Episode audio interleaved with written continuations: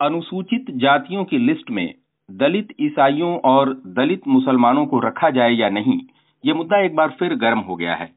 इस बारे में केंद्र सरकार ने सुप्रीम कोर्ट में एक हलफनामा दिया है। केंद्र का कहना है कि जो बेनिफिट अनुसूचित जातियों को मिलते हैं, वे इन दोनों वर्गों को नहीं दिए जा सकते जो लोग ईसाई या मुसलमान बन जाते हैं, जो दलित समुदाय के लोग हैं। क्या है ये पूरा मामला?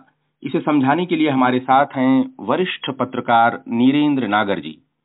नीरेंद्र जी बात यहाँ से शुरू करते हैं कि हिंदू धर्म छोड़कर ईसाई या इस्लाम धर्म अपना लेने वाले दलित समुदाय के लोगों को रिजर्वेशन और दूसरे बेनिफिट्स क्यों नहीं मिलते हैं? वो इसीलिए नहीं मिल पाते हैं कि सरकार ने 1950 में जो एक ऑर्डर लागू किया था उसमें ये व्यवस्था थी कि जो शेड्यूल कास्ट हैं, वो शेड्यूल कास्ट कौन होंगे, उसकी एक सूची दी गई है कि इस जातियों में जो लोग आएँगे, उनको हम आरक्षण देंगे। और उसमें एक ये भी लिखा हुआ था कि शेड्यूल कास्ट में वही लोग आ सकते हैं जो हिंदू धर्म के हों। बाकी कोई धर्म का कोई कास्ट जो है शेड्यूल कास्ट नहीं कही जा सकती। उसमें सिखों के लिए भी थी व्यवस्था। और बाद में जाके आगे चल के ईसा सॉरी बुद्धिस्टों बुद्धों के लिए भी हो गई। तो आज की तारीख में कोई भी शेड्यूल कास्ट में जिनका नाम है सरकार की सूची में और जो कि हिंदू धर्म में है या बौद्ध धर्म में है या फिर सिख धर्म में है उसको ये आरक्षण की सुविधा दी जा सकती है। ये सरकार की नीति है उसके आदेश में यही कहा गया है। जी। ये जो नीति है उसमें जैसा आपने बताया कि बाद में उसमें बौद्ध धर्म के लिए भी दरवाजे खोले गए लोगों के लिए और हम्म। सिख धर्म के लोगों के लिए भी दरवाजे खोले गए। ये धर्म बदलने वाला जो कन्वर्जन वाला जो मानक या बैरियर कहें ये अनुसूचित जनजाति और ओबीसी के लोगों पर भी लागू होता है कि अगर वे हिंदू धर्म छोड़कर ईसाई या इस्लाम धर्म अपना लें तो उनको रिजर्वेशन नहीं मिलेंगे या दूसरे बेनिफिट्स नहीं मिलेंगे? नहीं ओबीसी में ऐसा कुछ नहीं, क्योंकि ओबीसी जो है वो कास्ट बेस्ड है मतलब क्लास बेसिकली शेड्यूल कास्ट में अदर शेड्यूल कास्ट लिखा हुआ अनुसूचित जाति। OBC is other backward classes तो क्लासेस में वो ये कह सकते हैं कि ये कास्ट जो इस क्लास में आती हैं। तो अब जुलाहा जैसे है, मान लिया। तो अगर जुलाहा मुसलमान हो तो उससे कोई फ़र्क नहीं पड़ता उनको आरक्षण मिल सकता है। और ट्राइब्स में तो मुझे लगता है कि आ, अगर क्रिश्चियन हो जाएँगे निश्चित रूप से तो शेड्यूल ट्राइब में अगर वो रहेंगे तो उनको मिलेगा ही मिलेगा। भले वो हिंदू हैं या क्रिश्चियन उससे बहुत फ़र्क नहीं पड़ता। ट्राइब्स में ये फ़र्क नहीं है। लेकिन कास्ट के मामले में शेड्यूल कास्ट के मामले में ये है। जी। लौटकर एससी लिस्ट वाले मसले पर आते हैं नीरेंद्र जी। केंद्र सरकार का कहना है कि जिन तमाम वजहों से अनुसूचित जातियों के लोग ईसाई या इस्लाम धर्म अपनाते हैं, उसमें एक बड़ी वजह यह है कि धर्म बदलने से वे छुआछूत के सिस्टम से बाहर निकल सकें, इसलिए वो जाते हैं। वो कह रही है सरकार कि भाई हिंदू धर्म में प्रिवेलेंट इस तरह कुछ जातियों में उनके साथ भेदभाव होता है, लेकिन वो बाहर जाते हैं इसीलिए कि कन्वर्ट करते हैं कि इस भेदभाव से बाहर निकल सके। एनजीओ जो है centre for public interest litigation उसने याचिका दाखिल करके मांग की है कि नहीं जी, ऐसे लोगों को रिजर्वेशन और दूसरे बेनिफिट दिए जाने चाहिए। ये, इसको आप कैसे देखते हैं इस अनुरोध को? क्या आधार देखते हैं आप? देखिए, अब तक जो आरक्षण सरकार द्वारा दिया गया था, वो इस आधार पर दिया गया था कि कोई सोशली बैकवर्ड है, या फिर अनुसूचित जाति में कि उनके साथ बहुत उत्पीड़न होता है। आर्थिक रूप से हमें सोशली एंड इकोनॉमिकली बैकवर्ड कहा गया है, नहीं बैकवर्डनेस मतलब कि समाज में एक तबका है, चाहे किसी भी जाति का, वो बैकवर्ड है, पीछे है, उत्पीड़ित है तो सब आरक्षण देंगे। इसी के तहत आप एस सी एस टी और ओबीसी का आरक्षण देखते हैं। तो अगर इनका सरकार का ये कहना है कि जैसे ही कोई व्यक्ति हिंदू धर्म छोड़ के कोई दलित व्यक्ति इस्लाम में चला जाता है और ईसाई बन जाता है तो छुआछूत का जो उत्पीड़न उसके साथ होता है, वहाँ नहीं होता। इस्लाम में इस तरह का कोई उत्पीड़न नहीं है कि हम तुमको नहीं छुएँगे। अगर वो मस्जिद में जाता है तो अगर कोई दलित मुसलमान बन गया है और नाम बदल दिया है तो ऐसा नहीं है कि उसके साथ छुआछूत होगी। टेक्निकली उनके साथ बराबरी का व्यवहार किया जाता है और जैसा इस्लाम में कहा जाता है कि मस्जिद में सभी एक ही लाइन में एक साथ बैठते हैं। आप चर्च में भी ऐसा नहीं है कि दलितों के साथ ऊपर चलिए कहीं हो जाता है बात है लेकिन नॉर्मली हम देखते हैं कि चर्च में भी ऐसा भेदभाव नहीं होता है।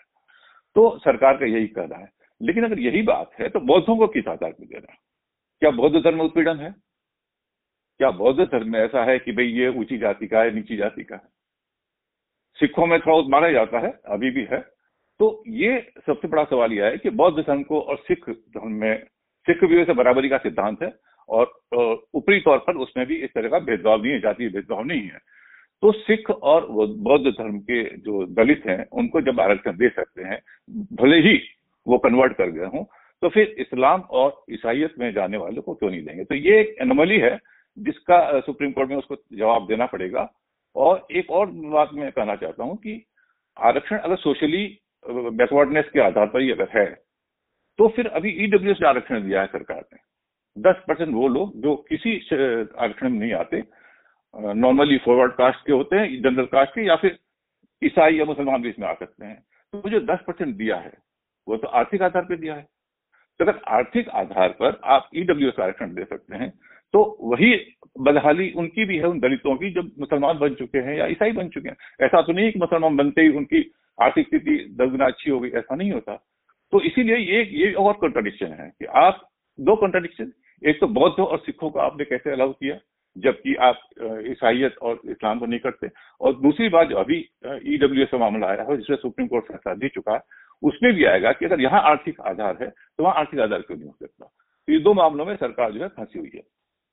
जी जैसा कि आपने याद दिलाया है, वैसा ही सच्चर कमेटी की रिपोर्ट में भी कहा गया था कि जो दलित मुस्लिमों और दलित ईसाइयों की जो सोशल और इकोनॉमिक सिचुएशन है, वो कन्वर्जन के बाद इम्प्रूव नहीं करती है ये पाया गया है। और रंगनाथ मिश्रा जो कमीशन था उसने भी जो रिपोर्ट दी थी उसने कहा था कि भाई एससी स्टेटस जो है उसको पूरी तरह से रिलीजन से डीलिंग कर दिया जाना चाहिए।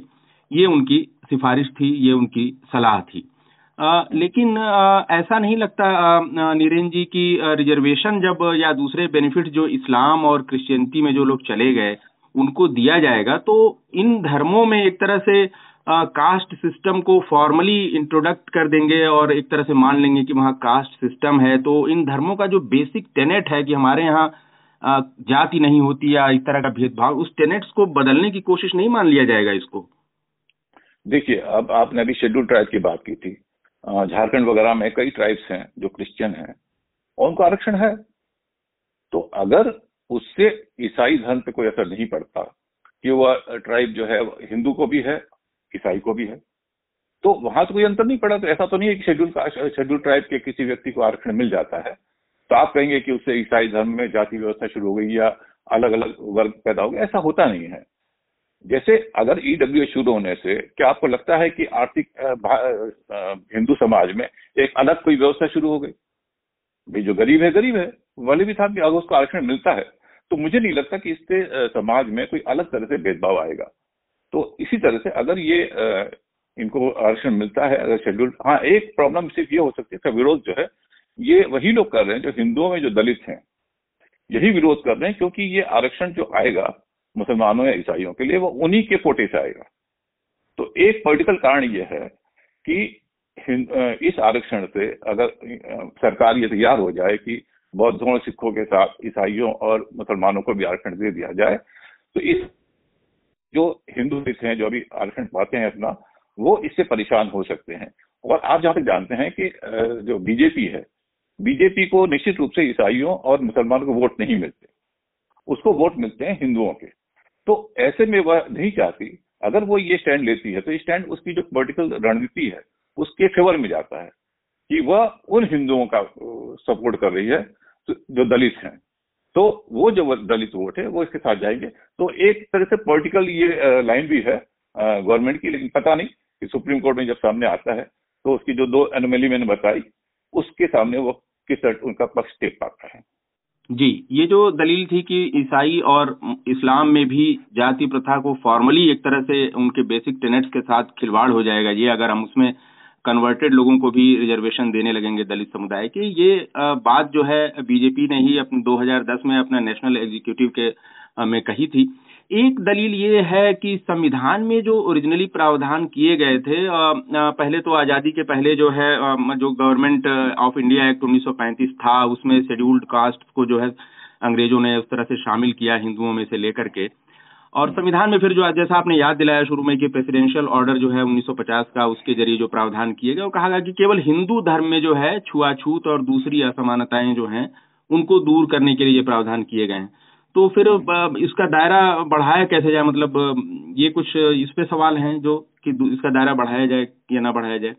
वो इसी आधार पे, जैसे मैंने कहा ना कि अब आप सरकार, केंद्र सरकार, उस क्राइटेरिया से अलग आगे बढ़ गई है कि सिर्फ़ सामाजिक बैकवर्डनेस यही आरक्षण का एक आधार हो सकता है। अब तक हम ये समझते थे कि सामाजिक और इकोनॉमिक बैकवर्ड ही हो सकता है। एक तबका जो सामाजिक रूप से उतना पिछड़ा नहीं है, सिर्फ़ आर्थिक रूप से पिछड़ा है। उसको आप दे रहे हैं, यानी आपने आर्थिक पहलू आपने जोड़ लिया है आरक्षण देने के लिए, आपने तैयार कर लिया तो ईडब्ल्यू e के द्वारा जो इन्होंने एक ऐड किया है तो मुझे लगता है कि इसी आधार पर क्योंकि वो भी पिछड़े हैं। तो आप शेड्यूल कास्ट को, जो डेफिनेशन है शेड्यूल कास्ट की डेफिनेशन आप ये कह सकते हैं निश्चित रूप से कि जो सोशली जो उत्पीड़न सह रहे हैं और जो आर्थिक रूप से पिछड़े हैं, वो दलित उनको हम दे सकते हैं। जैसे अगर जो टेन परसेंट ईडब्ल्यू एस है, उसमें भी आपको पता होगा कि उससे मुसलमान और ईसाई भी अपना आरक्षण चाह सकते हैं, क्योंकि वो फॉरवर्ड कास्ट के लिए नहीं, वो जनरल कास्ट के लिए, जिनको भी आरक्षण नहीं मिला है। तो जैसे वहाँ पर आप किसी मुसलमान को जो ओबीसी में नहीं है, अगर वो आरक्षण पाता है ईडब्ल्यू के थ्रू तो ऐसा तो नहीं है कि मुसलमानों में एक अलग वर्ग पैदा हो गया। तो इस तरह से आरक्षण देने से कोई वर्ग पैदा नहीं होता। स्कूल में अगर किसी बच्चे को आप अगर स्कॉलरशिप देते हैं, गरीबी के आधार पर क्योंकि आपको लगता है कि क्लास में एक आरक्षण पैदा हो गया, वर्ग पैदा हो गया कि देखो इसको स्कॉलरशिप मिलती है तो नहीं मिलती है? ये ज़रूरी है कि स्कॉलरशिप मिलनी चाहिए, जो अफोर्ड नहीं कर स्कॉलरशिप मिलनी चाहिए। तो मुझे नहीं लगता कि आर्थिक आधार पर अगर शेड्यूल कास्ट में मामले में भी आप आर्थिक आधार जोड़ लें कि जो ऑपरेश है हिंदू धर्म में या जो आर्थिक रूप से भी विपन्न है और निश्चित रूप से क्रिमिलियर वहाँ भी आएगी आएगी तो उसके आधार पर आप दिया जा सकता है और मुझे नहीं लगता कि इसमें कोई समस्या होनी चाहिए। पॉलिटिकल समस्या निश्चित रूप से होगी और ये हम जानते हैं कि अपना ही सब लोग देखते हैं और इस कारण से जो हिंदू दलित हैं, जो अब तक आरक्षण का लाभ उठा रहे हैं, उनके कोटे में जब शेयरिंग होगी तो मुझे लगता है पॉलिटिकल समस्या तो होगी। जी आप एक पॉलिटिकल पहलू की ओर इशारा कर रहे हैं लेकिन जो ईडब्ल्यूएस e वाली बात है आ, उसमें जो दलित समुदाय के लोग ईसाई या इस्लाम धर्म अपना चुके हैं या जो लोग अपनाते हैं ईडब्ल्यूएस e कोटा तो उनके लिए भी आ, खुला हुआ है? दलितों के लिए नहीं है क्योंकि उनका आरक्षण है। लेकिन वो दलित तो हाँ हाँ वो दलित जो मुसलमान हो चुके राइट हाँ बिल्कुल। अब वो दलित नहीं माने जाएँगे तो उनके लिए ये कोटा खुला हुआ है। हाँ लेकिन वहाँ वहाँ समस्या ये होती है कि देखिए, एक दलित जो मुसलमान हो गया है, एक दलित जो क्रिश्चियन हो चुका है, आप उसकी सोशल और इकोनॉमिक स्थिति उससे कंपेयर कीजिए एक फॉरवर्ड एक फॉरवर्ड हिंदुओं में जो कि गरीब है। आप उन की उनकी आर्थिक ताकत, सोशल ताकत का मुकाबला नहीं कर सकते। तो यहाँ पर जो एक मुसलमान जो कि दलित है, एक मुसलमान, एक ईसाई जो दलित है, वह जब फॉरवर्ड किसी शर्मा, किसी ऐसे व्यक्ति से जो इकोनॉमिक बैकवर्ड है, आठ लाख तक की उनकी तनख्वाह, उसके साथ अगर एजुकेशनली अगर कम्पीट करेगा तो मुझे लगता कम्पीट नहीं कर पाएगा। तो ये एक अनइक्वल कॉन्टेक्ट है, निश्चित रूप से। क्योंकि दलितों में तो ठीक है, अगर एक मुस्लिम मुस्लिम दलित, एक हिंदू दलित, एक ईसाई दलित अगर दस सीटों के लिए कम्पीट कर रहे हैं, मुकाबला कर रहे हैं तो समझ में आता है। लेकिन एक मुसलमान दलित अगर एक फॉरवर्ड कास्ट का हिंदू के साथ अगर कॉम्पीट करता है तो आप समझ सकते हैं कि वो जो लड़ाई है या जो प्रतियोगिता है, वो बराबरी की नहीं है। इसलिए उससे बहुत ज़्यादा फ़ायदा नहीं होगा। उसमें फ़ायदा उन्हीं को होगा। ईडब्ल्यू एस कोटे में उन्हीं मुसलमानों को फ़ायदा होगा जो दलित नहीं है जो सोशल लेवल पे और आर्थिक लेवल पे उतने ही सक्षम है जितने की हिंदू समाज का कोई व्यक्ति। तो वो मुकाबला कर पाएगा वो कोचिंग कर पाएगा वो उनके साथ टक्कर कर पाएगा। लेकिन दलित जो है वो नहीं कर पाएगा। इसीलिए उसको मुझे नहीं लगता कि मुसलमानों में भी जो दलित है या ईसाइयों में दलित है वह ईडब्ल्यू कोटे का उतना फ़ायदा उठा पाएगा। जी। नीरेन जी, आपने इस पूरे मसले को बहुत विस्तार से बताया और वो ये भी बताया कि पॉलिटिकल एंगल इसमें क्या है और आर्थिक जो एक पैमाना बनाया गया है नया आरक्षण का, उसकी बात भी आपने, उसका भी एक दलील दी है। बहुत बहुत धन्यवाद।